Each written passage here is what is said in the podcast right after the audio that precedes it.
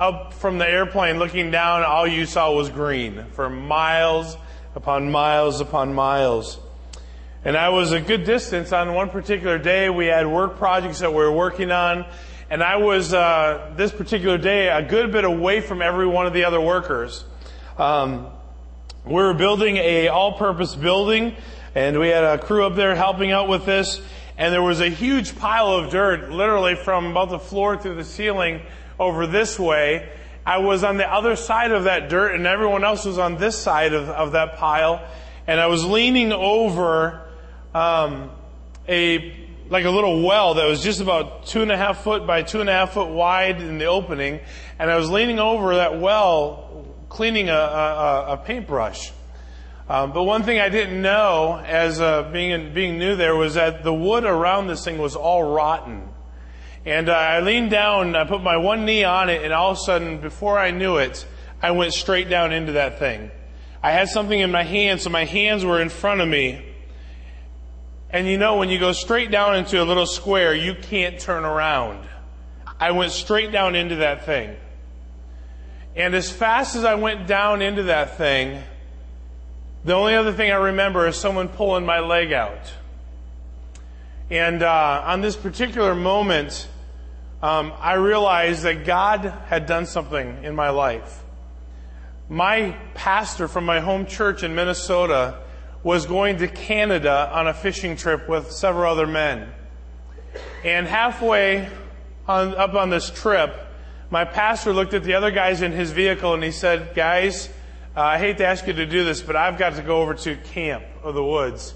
So he said, You know, you guys can walk to ride along with me, or those of you that want to get to where we're going fishing, but I need to go this way.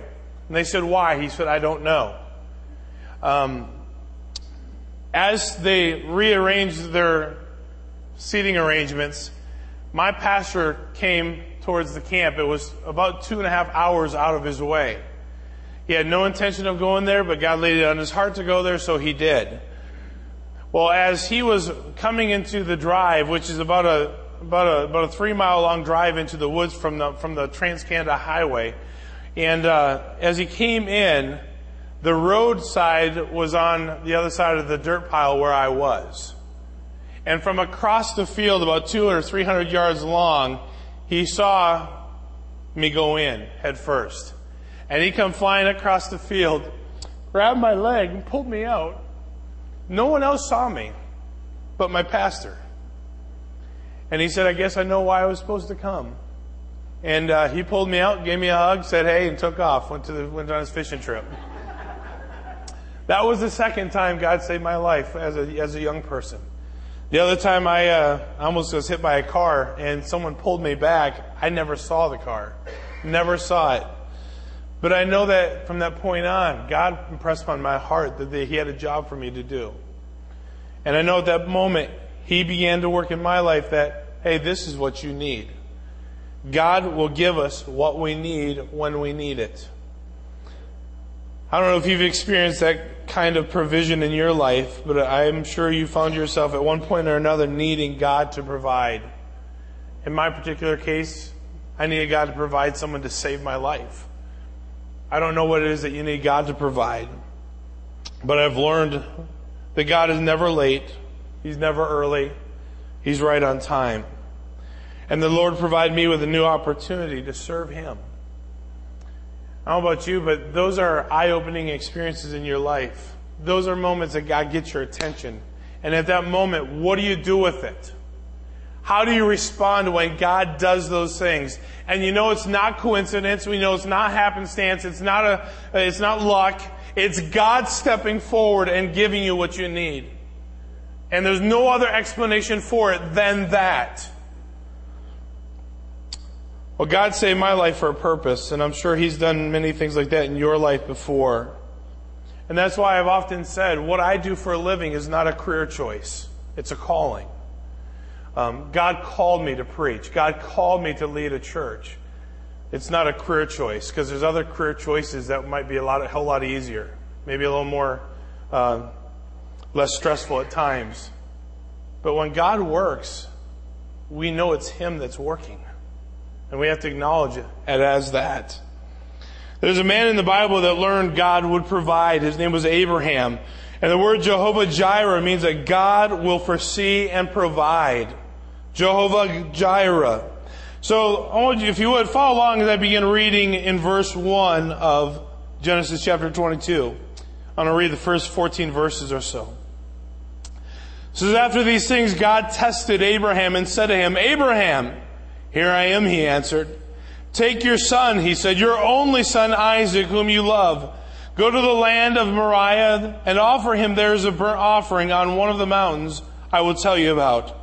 So Abraham got up early in the morning, saddled his donkey, and took with him two of his young men and his son Isaac. He split wood for a burnt offering and set out to go to the place God had told him about. On the third day, Abraham looked up and saw the place in the distance. Then Abraham said to his young men, Stay here with the donkey. The boy and I will go over there to worship. Then we'll come back to you. Abraham took the wood for the burnt offering and laid it on his son Isaac. In his hand he took the fire and the sacrificial knife, and the two of them walked on together. Then Isaac spoke to his father Abraham and said, My father, and replied, Here I am, my son. Isaac said, The fire and the wood are here, but where is the lamb for the burnt offering? Abraham answered, God himself will provide the lamb for the burnt offering, my son. Then the two of them walked on together. When they arrived in the place that God had told him about, Abraham built the altar there and arranged the wood. He found his son Isaac and placed him on the altar on top of the wood. Then Abraham reached out and took the knife to slaughter his son. But the angel of the Lord called to him from heaven and said, Abraham, Abraham, and replied, Here I am. Then he said, Do not lay a hand on the boy or do anything to him. For now I know that you fear God, since you have not withheld your only son from me. Abraham looked up and saw a ram cut in the thicket by its horns. So Abraham went and took the ram and offered it as a burnt offering in place of his son. And Abraham named that place, the Lord will provide. So today is said, it will be provided on the Lord's mountain. Just for a few moments this morning, I want you to catch some key things in this story. And uh, to me, this is a story that in all honesty, it doesn't make a lot of sense to me. It makes sense from the standpoint of hearing the story and knowing what God is going to do, but it's not a story that I would say, wow, that's just really neat. I don't know of any neat story where a, where a man is asked to take his son and kill him, and that being neat. I don't understand that. But I do understand this, that God works in mysterious ways. He works in ways that you and I don't understand, and He works in a way that ultimately will bring Himself glory. That's the way God works. And as you look at this thing, very, in the very beginning of verse 1, Abraham is about to be tested concerning his faith. And I don't know about you, but there's not a test that I really enjoy. I didn't enjoy it in grade school. I didn't enjoy it in high school. I did not enjoy it in college. I do not enjoy tests at all. And oftentimes I know like you and I together, we don't enjoy being tested concerning our faith.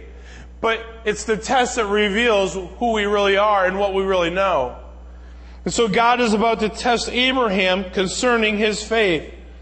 And he did this, and he said, Here I am. The very response of Abraham tells us that he was listening to God's voice. I mean, who, who it is that, that God's getting his attention. He's testing him. He says, Here I am, Lord. I wonder how do we respond when God's trying to get our attention?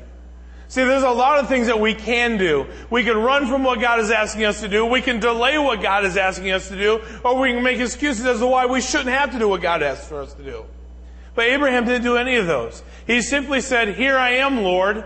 And I think that's a, re- a, response that every one of us ought to model in our lives. To know that God is working in our lives and for us to be able to say, God, I'm listening. You do whatever you want.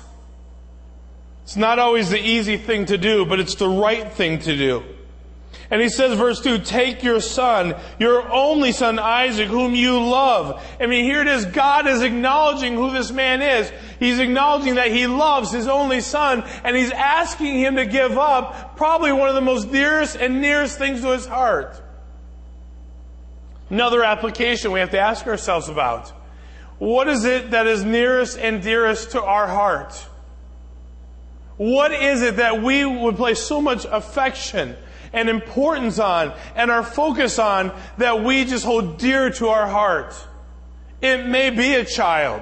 It may be a possession. It may be a relationship. It may be a job. It may be something that I have never even thought of. But the bottom line is every one of us in this room have things that are near and dear to our heart. And I wonder if God were to say, will you be willing to give that up? I wonder what we would, re- how we would respond.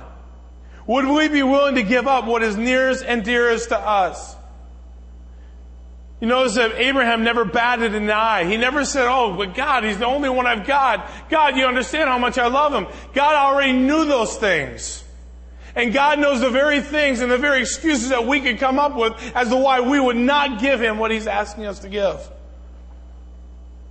So right away in the beginning says, take your son, your only son whom you love, and go to the land of Moriah and offer him there as a burnt offering on one of the mountains I will tell you of.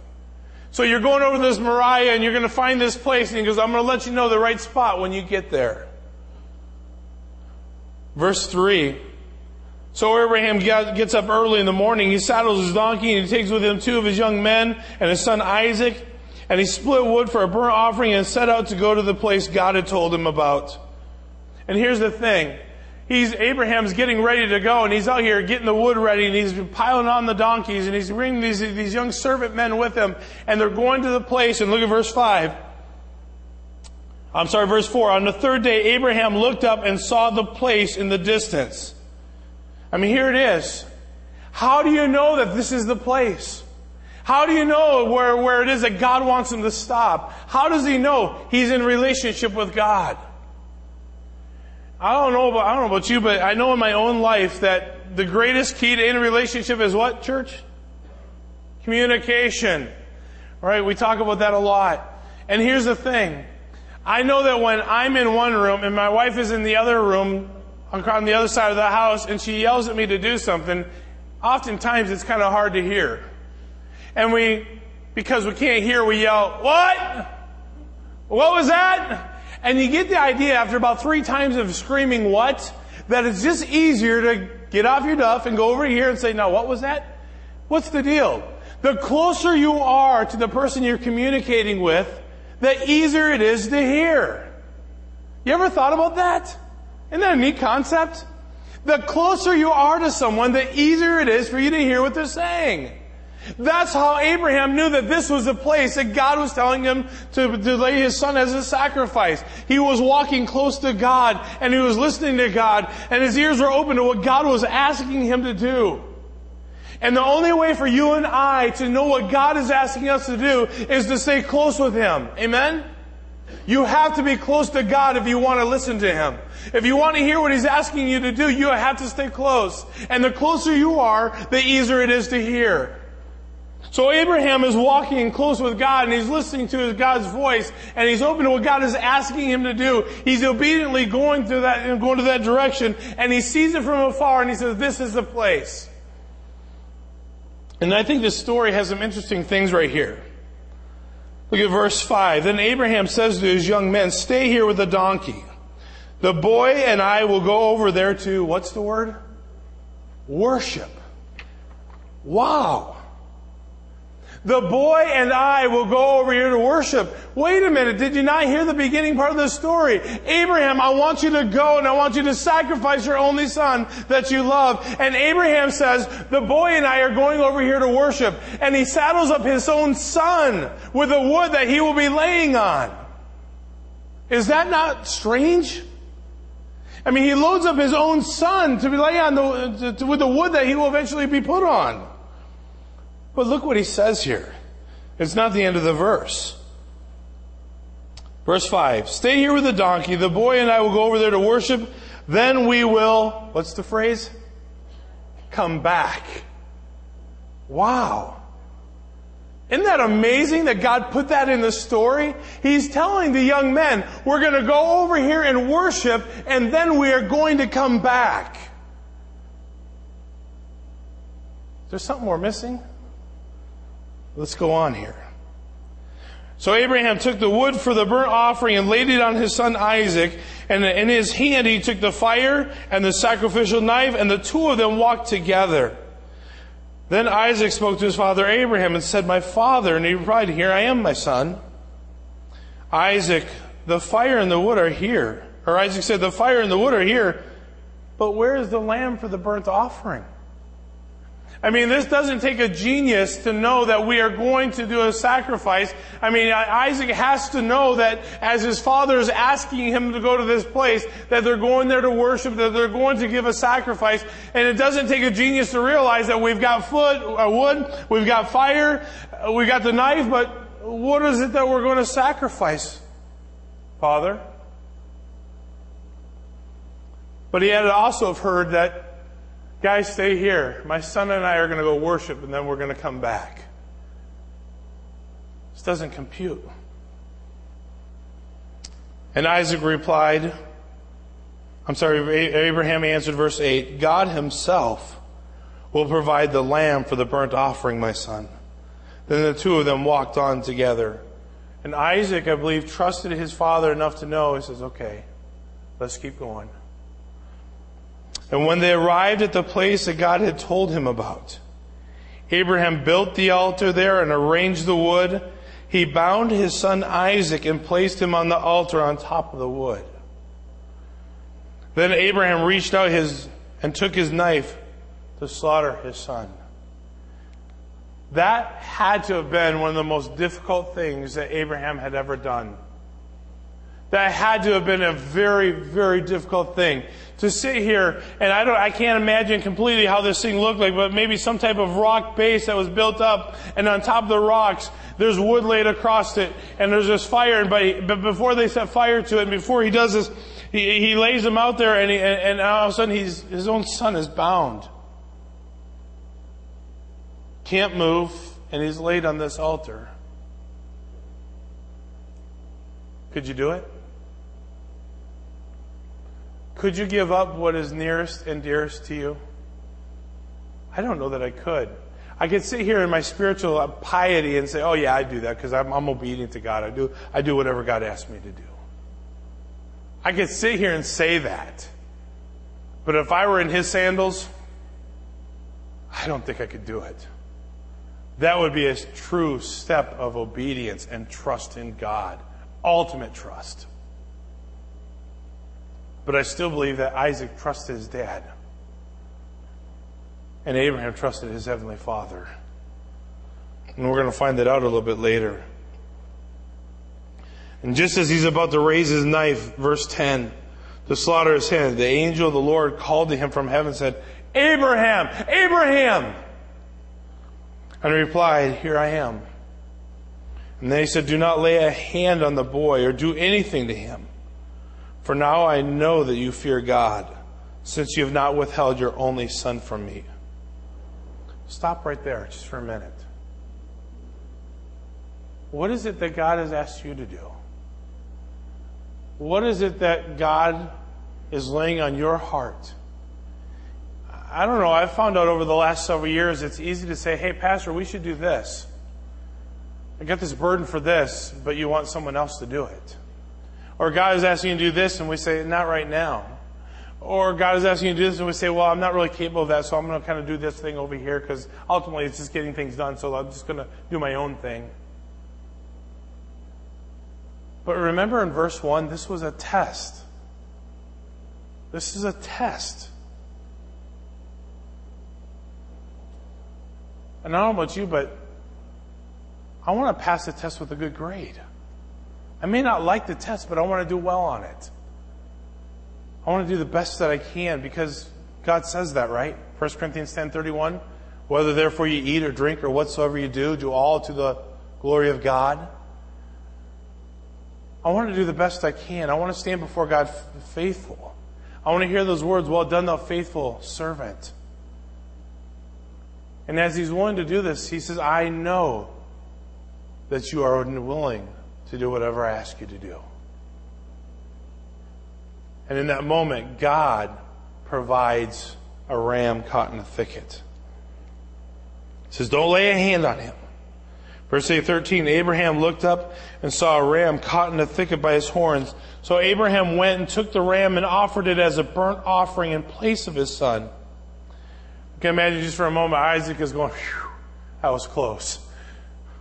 But he trusted, just like his father trusted. And Abraham named that place the Lord will provide. So today it is said it will be provided on the Lord's mountain. Look at verse 15. Then the angel of the Lord called to Abraham a second time from heaven and said, By myself I have sworn, this is the Lord's declaration, because you have done this thing and have not withheld your only son. I will indeed bless you and make your offspring as numerous as the stars of the sky and the sand of the seashore. Your offspring will possess the gates of your enemies, and all the nations of the earth will be blessed by your offspring because you have obeyed my command. And Abraham went back to his young men, and they got up and went together to Beersheba, and Abraham settled in Beersheba. Okay, let's review just for a moment. There's a test here. And the test is of Abraham's faith and obedience. He passes the test. God provides a lamb. But notice when the blessing came. The blessing comes after the obedience. You see, there's something kind of messed up in our culture. We want the blessing without the obedience. You see that? We want the blessing, and we kind of even go so far as to tell God what the blessing is that we want. God, you know, I want this thing and I want you to do this and I want you to do that and I'm praying you for this and praying you for, you know, to you for that and we want the blessing of God. But can I remind you, the blessing comes after the obedience. As Abraham surrendered his life and responded to God, here I am, and did what God asked him to do, then God says, because of your obedience, and because I know you've held nothing back, and because I know that you fear me, I will bless you. The blessing follows obedience and faith and trust in God. It can't be any other way. Why would God want to bless us if we're not being obedient? Why would God provide if we're not being obedient? In fact, He goes so far as to say, if you don't listen to me, if you don't follow me, you keep living in sin, I'm not going to even listen to your prayers. That's Psalm 66, 18. Over and over, God says, walk with me, fellowship with me, obey me, Trust me, and I will bless you. That's the order. And in closing, I want to read just a couple of verses. Well, let me ask you, let me do this first. What does God expect from me as He provides? What does God expect? Well, number one, He expects complete obedience. Why should He provide for someone who's disobedient? He expects obedience. And number two, he expects, he expects us to trust Him. We have been looking at that over the last several weeks. I want to look at the book of Hebrews, chapter 11, just for a moment. So turn your Bibles to Hebrews, chapter 11. And look at verses 17 through 19. By faith, Abraham, when he was tested, offered up Isaac. He received the promise and he was offering his unique son the one it had been said about, your seed will be traced through Isaac. He considered God to be able even to raise someone from the dead. As an illustration, he received him back. Think about this. How great was Abraham's faith? I believe his faith was so great that even if he had come down with that knife and sacrificed his son, I believe that Abraham believed that God would bring him back. He had that much faith and trust in God I wonder if God asks us to give up something that's near and dear to us, do we have enough trust and faith and obedience in God that if, as we surrender it, as we give it to Him, that we trust God enough that He's going to replace it with something better? Sometimes we have this idea that God is just up there just trying to make life miserable for us. He's just waiting for us to mess up. God is a God of love and blessing. But do we trust Him enough that when He asks us to surrender something, when He asks us to give something up, do we trust Him enough that He knows what He's doing? That He's got something better in, plan, in, in mind? That He's got another plan that we may not know about just yet? Remember Romans 8:28, all things work together for good to who? To them that love God and are called according to his purpose. God, I love you enough to trust you that if you ask me to do something, that you ask me to surrender something, if you ask me to sacrifice something, you've got a plan and you know what you're going to do with that. Do we trust him that much? Look back at verse 8. Hebrews 11 verse 8 says, by faith, Abraham, when he was called, obeyed and went to a place he was going to receive as an inheritance. He went out not knowing where he was going. That's a, that's a foreign concept. That's more or less getting in the car and just go. Well, where am I supposed to go? Just go. Well, which direction? Just, just go. Huh? You see, we want things to be logically laid out for us. We want to be able to see the end me, the end of what we're going to. And God says, just, just go. Will you step out? I, am not going to give you all the details. If I give you all the details right now, I might scare the living daylights out of you. Just, just, just obey. So he went, not knowing where he was going. By faith, he stayed as a foreigner in the land of promise. It wasn't even his homeland. But God said, I'm giving you this land, and you're going to rule your enemies living in tents with Isaac and Jacob, co-heirs of the same promise. For he is looking forward to the city that has foundations, whose architect and builder is God. You see, anything that God asks us to do in this life, we have to remember it's just temporary. It's just temporary. Do you believe that God could come at any time? and we who know Jesus Christ as our Savior will spend eternity in heaven in a, in a land that, whose architect and builder is God. So much better than this earth can offer. What does God expect us to do as He provides? He expects us to keep obeying. He expects us to have faith. And number three, I believe He expects us to be thankful. How thankful was Abraham when when the angel calls out and he says, "Oh!" and there's a ram over here. How thankful do you think Abraham was? He got to keep his son Isaac. I think sometimes we forget to be thankful for what God is doing. It's really easy to see what God's not doing, isn't it?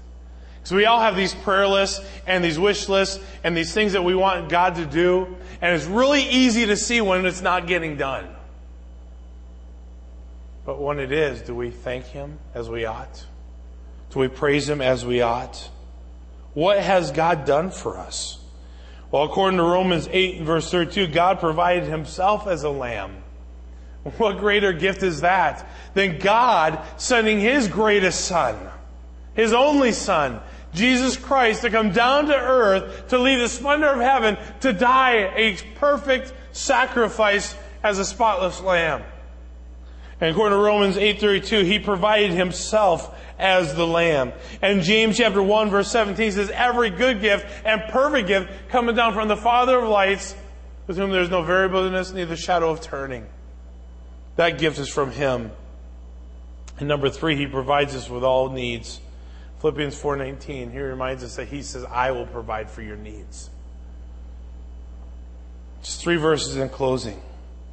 Genesis chapter 18, verse 14 asks a question Is anything too hard for the Lord? Is anything too hard for the Lord?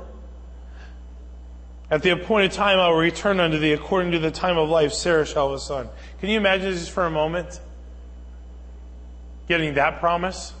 Um, that's not normal. And God says, I do things that are not normal. I do things that you can't imagine. I do things that you can't, that you can't even fathom. Why? Because I'm God. No other reason. Second Chronicles 25, 9. This is a pretty neat verse too. And then Amaziah said to the man of God, what should I do about the 7,500 pounds of silver I gave to Israel's division? The man of God replied, the Lord is able to give you much more than this. Do we limit God in what he can do? I mean, think about this. We have a concept in our mind that God is able to do this, but this, uh, you see, if we can in our mind fathom it getting done, then it's not hard to have faith in it. But when it looks like it's bigger than life, do I still trust God that He can provide? He says, listen, the Lord is able to give you much more than this. More than you can imagine. More than you thought possible. Because that's God. And Matthew 19, 26 in closing. It's a familiar verse to all of us.